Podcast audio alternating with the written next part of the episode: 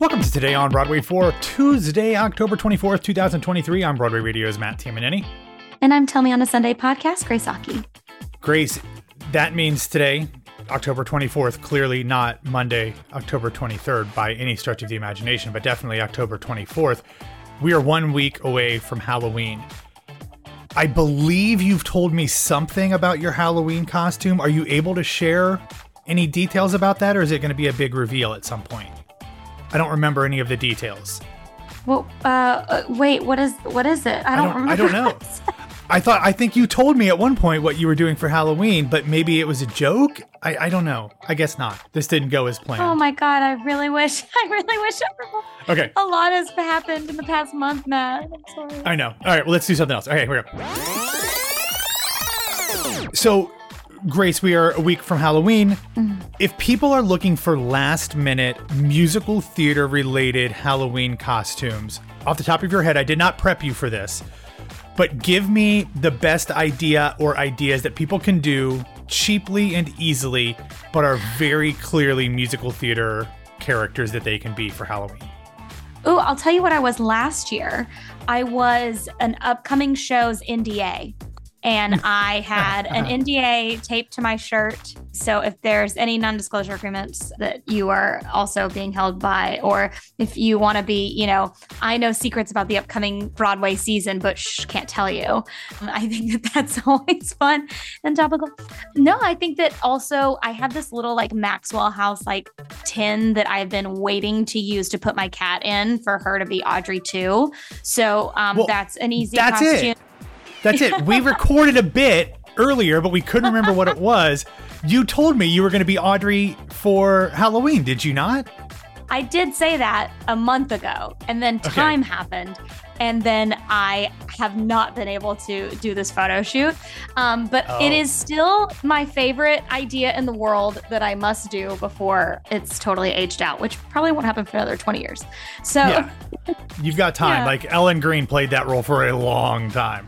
Um, yeah. So do you go like full leather skirt, leopard print top, and like arm in a sling? Like what version of Audrey do you go with? No, I, I go with Act Two. Audrey is okay, but about to be fed to the plant. Um, I have oh. like a oh. nightgown. It's fine. Oh, the Sominex costume. Yeah. Yeah, like I don't want to be actually um, triggered battered in like a costume. Yeah, seems I fair. think that seems like fair. right. Um, but I think that there's I, I feel like Little Shop is is the number one in my mind go to. If I were asking anybody else in my life, they would want to do Rocky Horror. I think Rocky Horror is also any character in Rocky Horror um, is is the perfect like musical theater Halloween thing. Yeah. That's also though wearing like nighttime undergarments. Uh, you know, so there's a theme here between you and the people in your lives, it sounds like. Sexy Broadway, baby. Whatever happened to it? Bring it back. Make yeah. Broadway sexy again.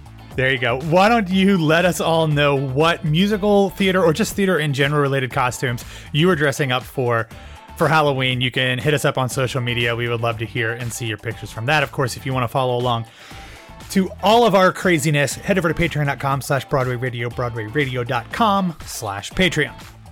All right, Grace, I'm going to hit the big news and then we're going to dive into the Here We Are reviews. But up first, we have to talk about the fact that yesterday it was confirmed that Eddie Redmayne will return to the role for which he won an Olivier Award, and he will play the MC in the Broadway production of Cabaret, which will begin performances on April 1st. No fool in there for real April 1st at the August Wilson Theater. They will have their opening night celebration on April 20th, and then the reviews will come out on April 21st. What is exciting about this is they also announced who'll be playing Sally Bowles, and it is a star of both stage and screen, Gayle Rankin. And what is fun about this is that Gayle Rankin played Fräulein Kost and Fritzi in the last Broadway revival of Cabaret. Yeah. So very exciting that she has returned to the show. She went off and she was a star of of the TV show Glow on Netflix, where she played a professional wrestler. She's also been on Perry Mason. She was in The Greatest Showman. She's done a ton of things since the time she did Cabaret last, but very exciting that she's returning to this role. And what I thought was interesting is that normally they don't do this, Grace, but they said specifically that they are both on limited engagements through August 31st. So that is just what, five, six months. So they're going to do that at the August Wilson Theater, and then presumably other people will come in to replace them. They also announced that after the Tony Awards, beginning on June 17th, Eddie will not do Monday evening shows and Gayle will not do Wednesday matinees. So at some point, presumably when they announce the rest of the cast, we will get alternates for both of these roles who will do those performances. Grace, I know you saw this production, obviously not with with Eddie, but this is one of those things where and I want to talk about the configuration of the August Wilson Theater here in a second, but like this is a very different take on cabaret, both in the material and then also in the setting. And I wonder how much you can speak to that having seen it over in London. Yeah, I, I thought what was fascinating about seeing the show in London was that it was I feel like everyone, and uh, please do not roll your eyes. I think everyone thinks that they have an immersive production when they say it's immersive. I think that everyone thinks that they are creating something brand new, and sometimes they're not, but they need it to feel brand new. This did feel new. Um, this did feel really innovative. Like there felt like innovation. It felt like a different experience. It felt like I have felt in very scary clubs in a good way like I I felt, you know what I mean? Like I actually felt like it was different. It it wasn't the guise of being different. It was actually different and that was really cool and it was sultry and it was but it was still very elevated.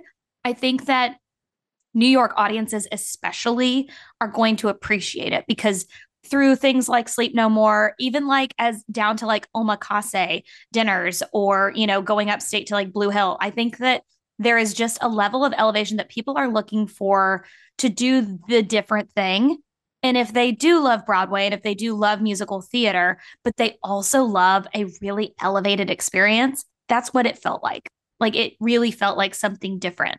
This did not feel like something that I would like rush in jeans on a Wednesday, even though all theater should be accessible. So I don't want to be, Absolutely. you know, contradictory to how I always, you know, I, I I do like to speak to the fact that like theater should be accessible, but this was different in that way. And I think that like providing a ton of different types of experiences is something we should be priding ourselves on and not one type of theatrical moment. So if that's helpful at all, I hope. but there's there's that. So tickets will go on sale first to American Express card members on uh, tomorrow, uh, uh Wednesday, October 25th. Priority mailing list pre-sale begins on November 1st. ATG and SeatGeek, uh, Ambassador Theater Group, and SeatGeek presale will, will come a little bit later in the day on November 1st, and then public on sale begins November 2nd. So when you go to the website, you obviously can't purchase tickets yet, but you can see a seating chart. And Grace, I honestly cannot make heads or tails of what is going on with this seating chart. Well, one, here's here's what you can figure out. It looks like the playing space is in the center of the theater is is just smack dab in the middle of the August Wilson Orchestra.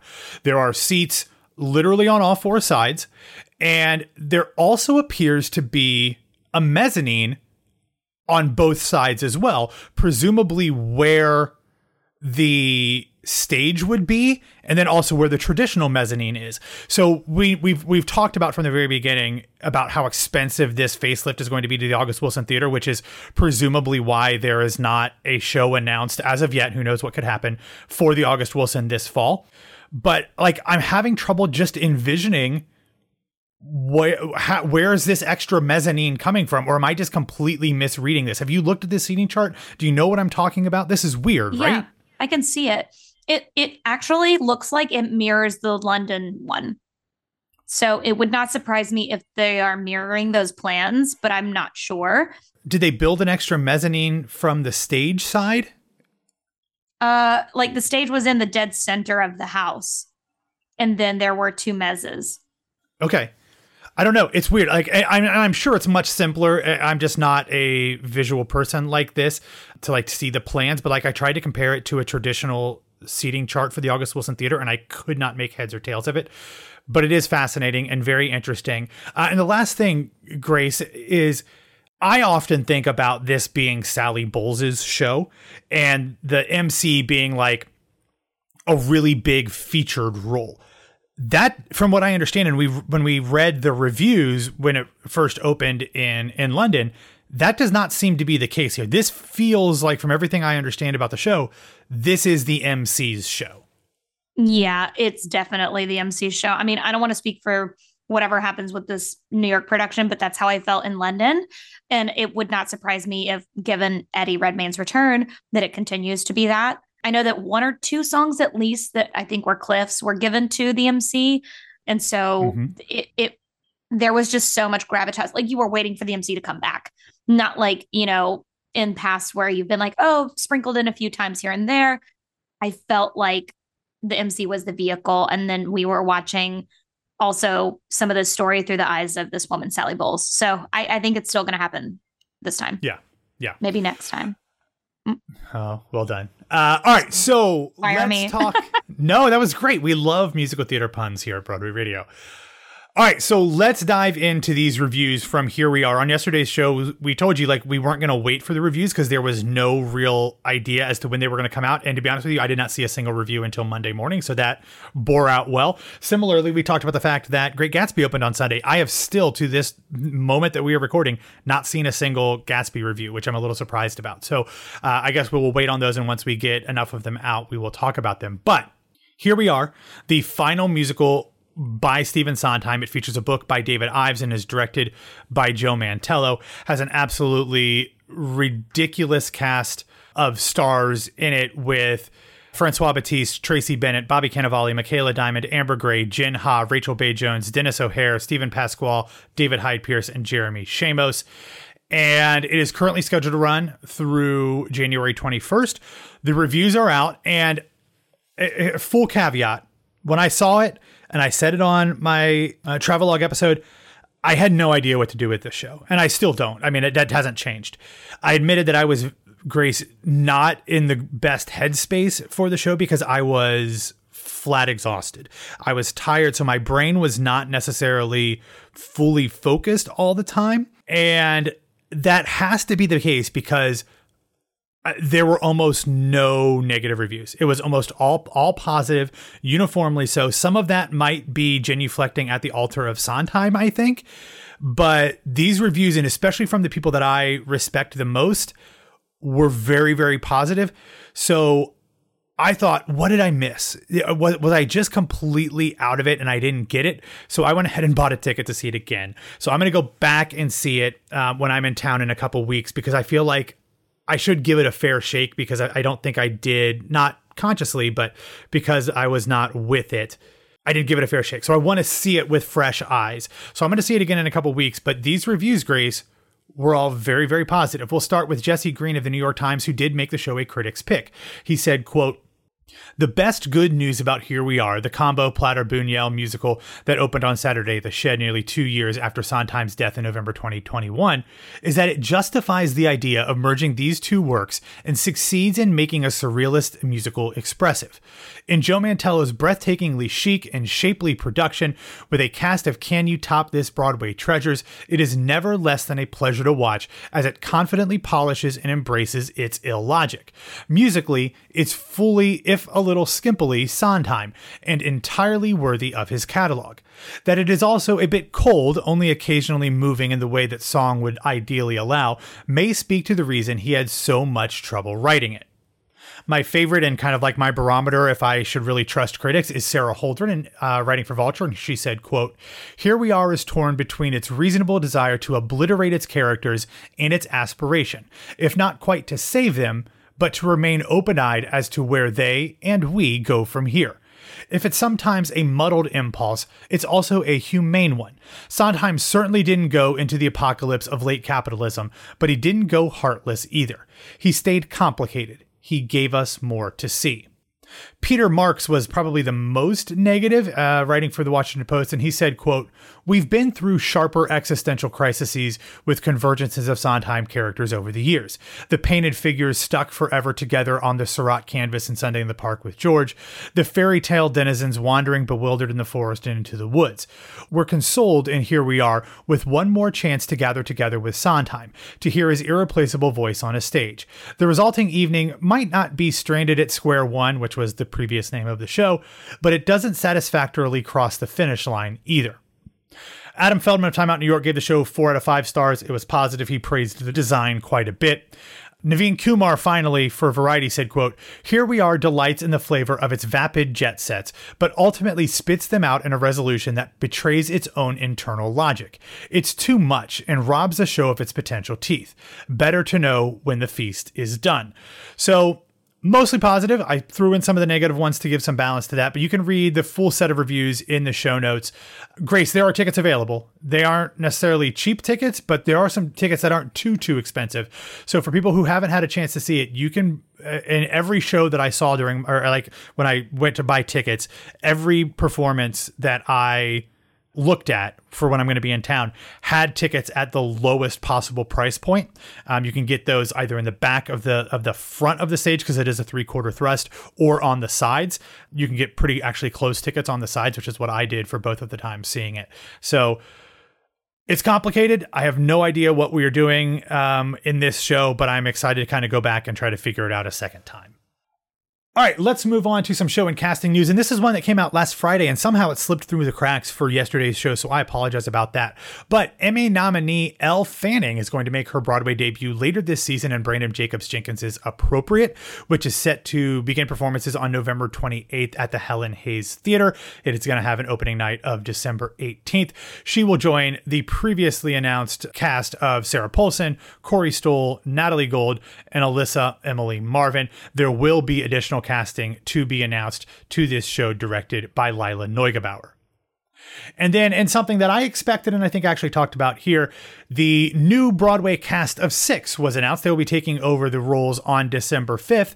And this new cast is the old tour cast. The entire original cast of the Aragon tour Khaila Wilcoxon, Storm Lever, Jasmine Forsberg, Olivia Donaldson, Dee Romero, and Gabriela Carrillo will take over the roles that they originated in the first national tour of six. They'll be joined by Universal alternate Wesley Carpenter and Sierra Furman as well like I said, I have tickets to see it on December 5th. I already had hotels and flights for then. And then when they announced this change, I said, Grace, I saw the very first preview with the original cast. I saw the first performance of Six Cast 2.0. So I I had to get a ticket to see the third group, and it just so happened that it includes many many people that I love and the cast that you and I saw before they were even announced all together at 54 Below like two years ago now. Literally never forget. Um, I'm really excited. I think it's a really cool move and it's a really good feel mo- feel good moment of like some people are making their Broadway debut, some people are returning. Like I think that it's a really smart way to keep everybody connected and making the the opportunities out there for the people that are associated because that hardly ever happens where you're doing a tour and then the show is still running so that you can return to it um, and especially to be on broadway. So yeah it's really cool. It's really exciting. Of course we want to go.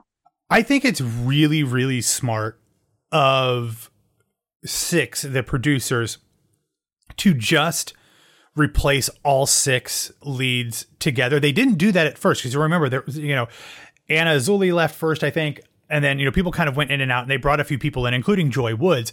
But then everybody left and they brought in a completely new team with 2.0 and now they're doing it with 3.0, which I think is really the smart way to do it. And I think that's pretty much how they've done it overseas as well. But I think that's a really good move. It sticks with the themes of the show, but also creates an excitement and like people want to go back now that they know there's an entirely new cast. They want to go see this group together. When you do it piecemeal, it's like, okay, I want to go see them, but like, I don't know if it's worth it going to see one person. But to see a whole new group of six people, I think is really, really smart. All right, um, real quick, I want to let you all know about a new industry presentation coming up because we're talking about these quite a bit right now. This is being called a pre Broadway industry presentation of the new bio musical, The Wanderer. It had its world premiere at the Paper Mill Playhouse back in 2022. It features a book by Charles Messina and features the life story and the music of Dion DiMucci. And it features many of the stars that did the show in New Jersey Mike Wartella, Joey McIntyre, and Christy Altomare. Also joining them will be the aforementioned Joy Woods, along along with Noah Weisberg and Lance Roberts. I heard fairly good things about it when it was uh, out of town, and I, I know that they've been wanting to come to Broadway for quite a while, so we will see what happens. All right, and finally, my recommendations here. The first one is an article by Naveen Kumar, who I quoted in the uh, review roundup. He wrote an article for Broadway News about all of the changing curtain times on Broadway and why this is happening, talking about the differences between trying to get people who are who are New York City locals and work in the city versus getting tourists and people from the bridge and tunnel crowd. So that's very exciting. And then finally, this comes from NPR's Morning Edition. It's a nice little segment about here we are. And what I think is really it's good to get like the background of the show. But what I think is best about it is is that it actually does play some of the music from the show.